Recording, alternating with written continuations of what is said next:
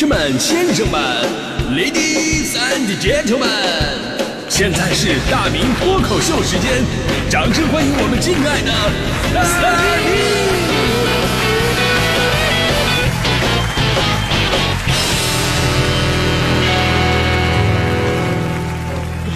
好，欢迎各位来到今天的大明脱口秀，我是大明。今天咱聊聊买东西不懂行到底有多可怕啊！以前呢有个段子说，一个土豪人生已经没有任何追求了啊，非常苦闷，于是问大师：“大师啊，我腰缠万贯，钱多到用不了，现在我不工作呀，每天我就是喝茶、请客啊、喝酒，高朋满座，美女迎门，但是我为什么感觉很空虚不快乐呢？”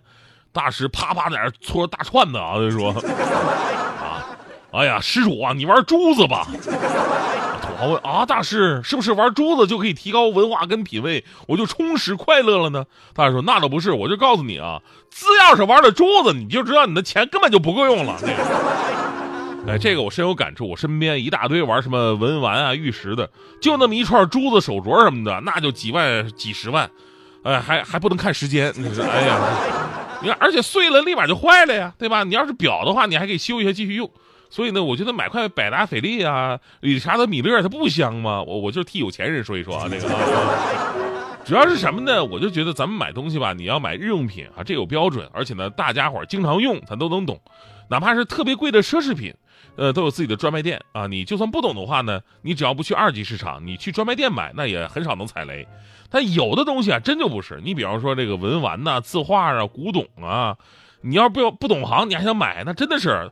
你多少钱都可能不够他坑的，买一个特漂亮的什么乾隆年间的青花大瓷碗，回家以后发现下面有行小字儿，写着适用于微波炉。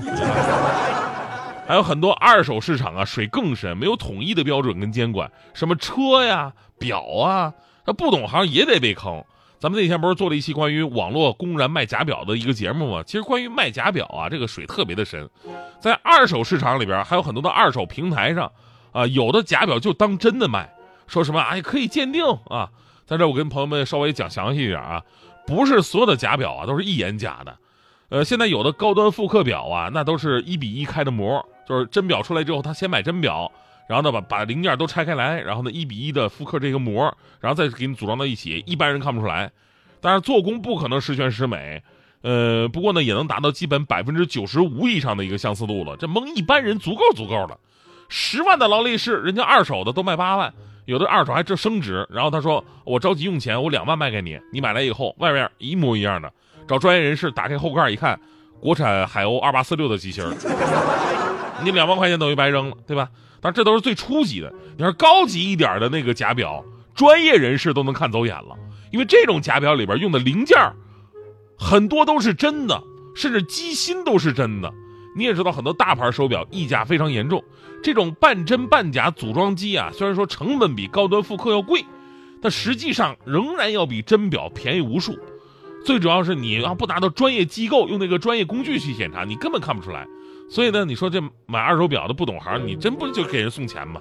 你有人说，那我那我干脆买假表得了。你知道吗咱先刨出卖假表本身一种违法行为啊，咱就说你就算你奔着假货去买的，水只能更深，因为没有最假，只有更假。有的造假的工厂啊，因为造假能力比较高，所以他们的假货产品的知名度也就上去了，于是又诞生了模仿这些假货工厂的假假货工厂。你以为你只是买的假货，但是到时候你就知道了，什么叫假的假货比假的还假。咱不用说这些死物啊，就有的活物它都有假的。你比方说这宠物，买宠物我们听的最多的就是哎买到不健康的了，或者买到不是老板原来给你发照片的那只宠物。其实还有更凶狠的，就是他卖你的很可能都不是那个品种。呃，但就是说我跟你说啊，一般小孩他不懂行，他根本看不出来。咱之前说过几条类似的新闻，比方最常见的就买宠物的那种小香猪，长不大那种，很可爱啊，养了几年之后发现养了三百多斤。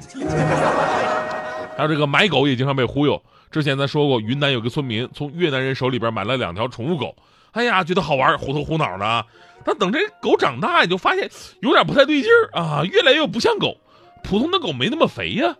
找人一鉴定，这才知道这根本就不是狗，这是国家二级保护动物大黑熊。啊，当然了，狗熊狗熊嘛，这小的时候可能看起来都挺像啊。你包括我们家那个小泰迪胖胖，小的时候长得也特别像《西游记》里那个黑风怪，是吧？然后还有一个西安的哥们儿花了五千块钱买了一只哈士奇，结果养着养着呢，发现这哈士奇吧越长越走样。你说正常的哈士奇，我们叫它二哈，天生就是负责来搞笑的。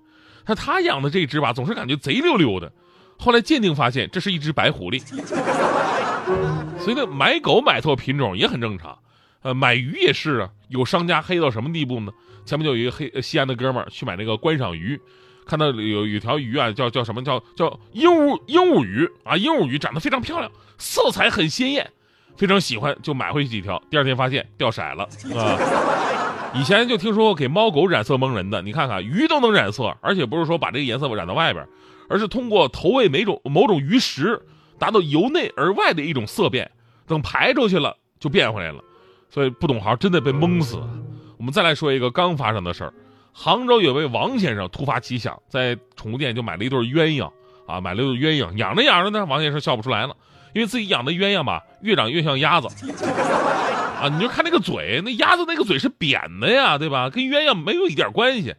王先生说了，说这个鸳鸯啊是上个月买回家的，其他人呢养狗、养猫、养鸽子，哎，我养鸳鸯跟别人不一样。本来想养大了以后在朋友圈炫耀一下，结果谁知道啊，养着养着变成野鸭了。你知道吗王先生认为啊，自己遭遇到了消费欺诈，然后呢，就是找当地的记者帮忙联系那个宠物店的老板，因为老板已经跑路了嘛，电话还还还留着，找到了。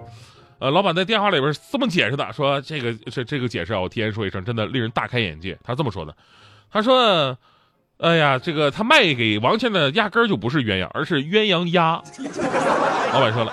哎呀，我跟客人说的呀是鸳鸯鸭，鸳鸯是二级保护动物，那个我能卖吗？而且三十五块钱一只，你问一问啊，鸳鸯有多少钱一只啊？这个 啊，记者上网搜索了一下，哎，发现还这玩意儿这还真的叫鸳鸯鸭啊，鸭子的鸭。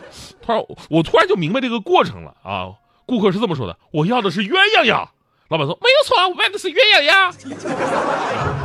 现在就是他们两个的消费纠纷已经解决了，而这对鸳鸯鸭呢，却不知道如何处理，因为不能随便放生。据说已经有金武鸭头店的老板虎视眈眈，这对鸳鸯鸭很可能变成亡命鸳鸯鸭啊！呃，今天的节目吧，就是想跟大家伙说一说，有的时候我们难免去购买自己认知领域之外的一些东西，不管是好奇啊，还是就是想入坑啊。提前学习非常的关键，咱不能因为一时兴起直接就冲进去了，十有八九被骗的都是这些冲动而没有经验的小白。你就说我养鹦鹉这事儿吧，对吧？其实我根本就没有养鸟的兴趣爱好，就是有一天跟胖胖遛弯的时候呢，胖胖发现了一只被遗弃的蓝色的虎皮鹦鹉，受伤飞不动了。我当时呢也是恻隐之心，我就把它救回去了。当时什么都不懂啊，我就在网上随便学吧。它喜欢吃什么呀？什么品种啊？公的母的呀？什么习性啊？后来研究明白了，哦，这是一只公的虎皮鹦鹉，吃点小米谷子就行了。然后呢，他们喜欢结伴儿。我一想，那我好好做到底吧。我后来为了这只小鹦鹉，我又买了一只小母鹦鹉，让它们两个快乐的生活到一起。当然了，也不是那么的公益啊，我其实还是有私心的。